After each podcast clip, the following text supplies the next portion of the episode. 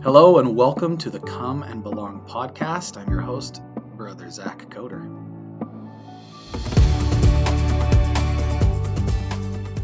Hey, today I am joined by uh, with Elder Smith, uh, a local uh, church service missionary, and we're so excited to have him here. You want to say hello, brother? Hi, Elder? how you doing? Good, awesome.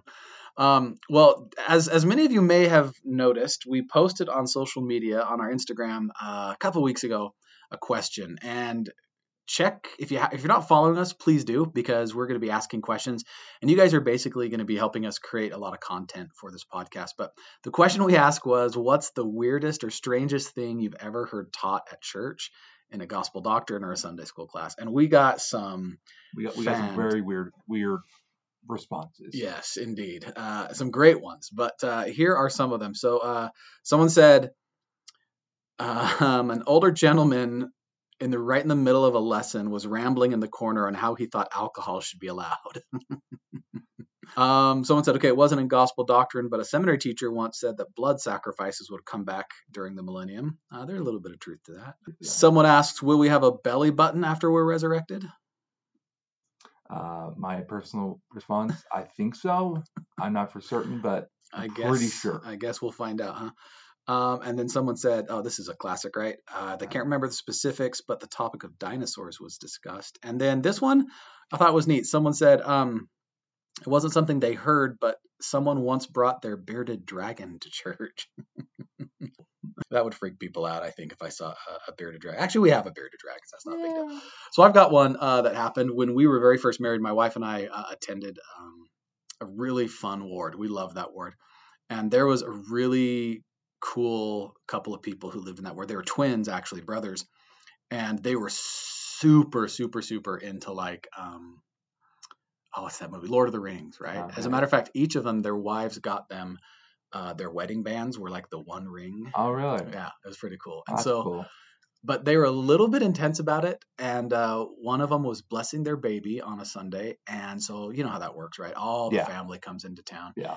And um, it, it was a fast and testimony meeting and that ward was kind of unique because there were so many kids it, it was the largest primary i've ever been to and Oh, wow. every fast sunday these kids i mean like I, no exaggeration like 15 20 of them would get up to bear their testimonies and it was sweet and everything but that's beside the point so Yeah. on this Sunday, this brother, uh, well, yeah, the brother who was baptizing his baby, like I, I don't know who it was, but it was obviously a relative. He he gets up once once the bishopric says that it's you know they turn the time over to you. He gets up like pretty much trampling people out of the pew to get Oh. out, and then I am not I am not making this up. I know sometimes seminary teachers, institute teachers are prone to exaggeration, but I swear to you, I'm not making this up. He starts pushing kids out of the way. Like, you know, he's a tall guy and he's like grabbing the heads of kids and like Oh. moving them out of the way so he can be the first to the pulpit. It Oh, was wow. like, like, yeah, I was looking around going, is anyone else seeing this happen? He gets up there and uh, I, I'm not being judgmental, but like, he was kind of like, it was like I was watching a movie that that movie scene of what you know the kind of the the Yeah. quintessential geek right Yeah. he he he throws his suit jacket back and he's got like a pager and a cell phone and it was it was in the days before cell all cell phones were smart Okay. Yeah. so we had what we call a PDA a personal I don't even remember what it's called but it was like a little tablet that you could write notes on and oh, stuff Oh, yeah. Yeah. he whips that out throws the lid open and without any preamble no introduction to who he was or whatever he starts he says i'd like to quote from gandalf the gray and he reads this lengthy something from lord of the rings. Oh, wow. and then and then he looks up flips his case shut and just you know ends. It goes in the name of jesus christ amen. And we were just like what is going on right now? Like like he knew that we would all as- assume that we would know the the correlation. Another reference. yeah the reference and the correlation to a gospel principle but anyway okay so Yeah. my point is there are weird things that happen in church right Yeah. and sometimes people are different than us and that can be off-putting and whatever there's Sometimes we get a little, too- a little too much judgmental. yeah Some people do. yeah and so in all seriousness that's the name of this particular segment so uh, and we're going to do this from time to time you know talk about some of the goofy stuff that happens in the church and then shift into you know something more serious so in all seriousness why do we go to church? Is Yeah. it for the people? Is it and I know that a lot of people struggle with going to church. And so what I thought we could do is just shift really quick here. Yeah. And uh, in, in last general conference, October 2021, Elder Oaks gave a talk uh, enti- or titled um, The Need for a Church. And there are some really cool doctrines in there because, again, I realize that weird things can happen at church. People can say things, and we talked about the goofy, but Yeah. people can be offensive, right? And Yeah. they could hurt our feelings, and stuff happens at church. But uh, I would love to know, Elder Smith, what did you discover uh, from this talk that gives us a reason, the you know, a truer reason for church attendance?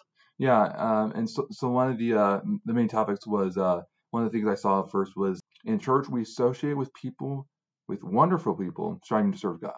It's it's very special. That word striving, right? It's important Yeah. to remember that that we're all just trying, right? No, no, it's perfect. Yeah, How did Elder Holland say it? Uh, he said something like, um, oh, "I'm going to slaughter this, but um, that that humans, mortals, is all that God's ever had to work with, and that must Yeah. be frustrating for him sometimes, right? Yeah. Bunch of imperfect people." yeah, Thanks, Elder Smith. Yeah. Um, I, I, loved another part of it where it says, um, some say that attending church is not helping them. Some say, I didn't learn anything today, or no one was friendly to me, or I was offended.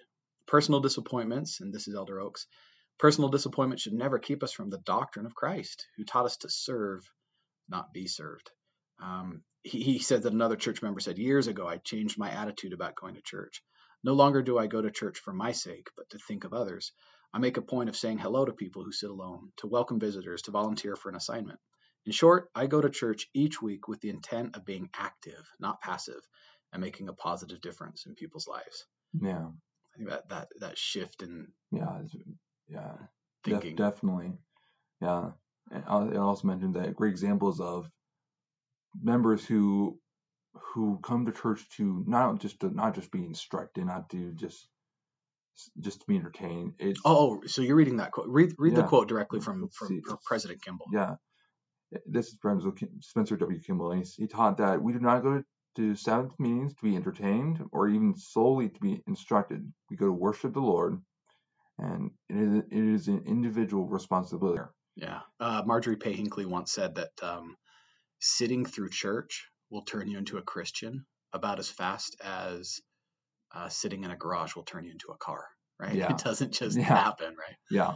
Thanks, Elder Smith. Okay, Yeah. so we got to wrap up here because we're trying to keep this segment a little bit short. But um, something else, I was in a, a, a ward council yesterday, and um, this was kind of brought up that uh, you know church attendance worldwide, and not just our church, but like like everywhere, churches everywhere, attendance is down, and Yeah. and some of that I think we can, you know, the scapegoat of COVID, right? We can blame a little Yeah. bit of that on COVID, but um, in our in our ward council, we were talking about there's unfortunately, I think this idea has kind of crept in, and again, maybe because of the weird schedules we've had to endure over the past couple of years with COVID, but um, this this this sense of optionality to Yeah. our church worship.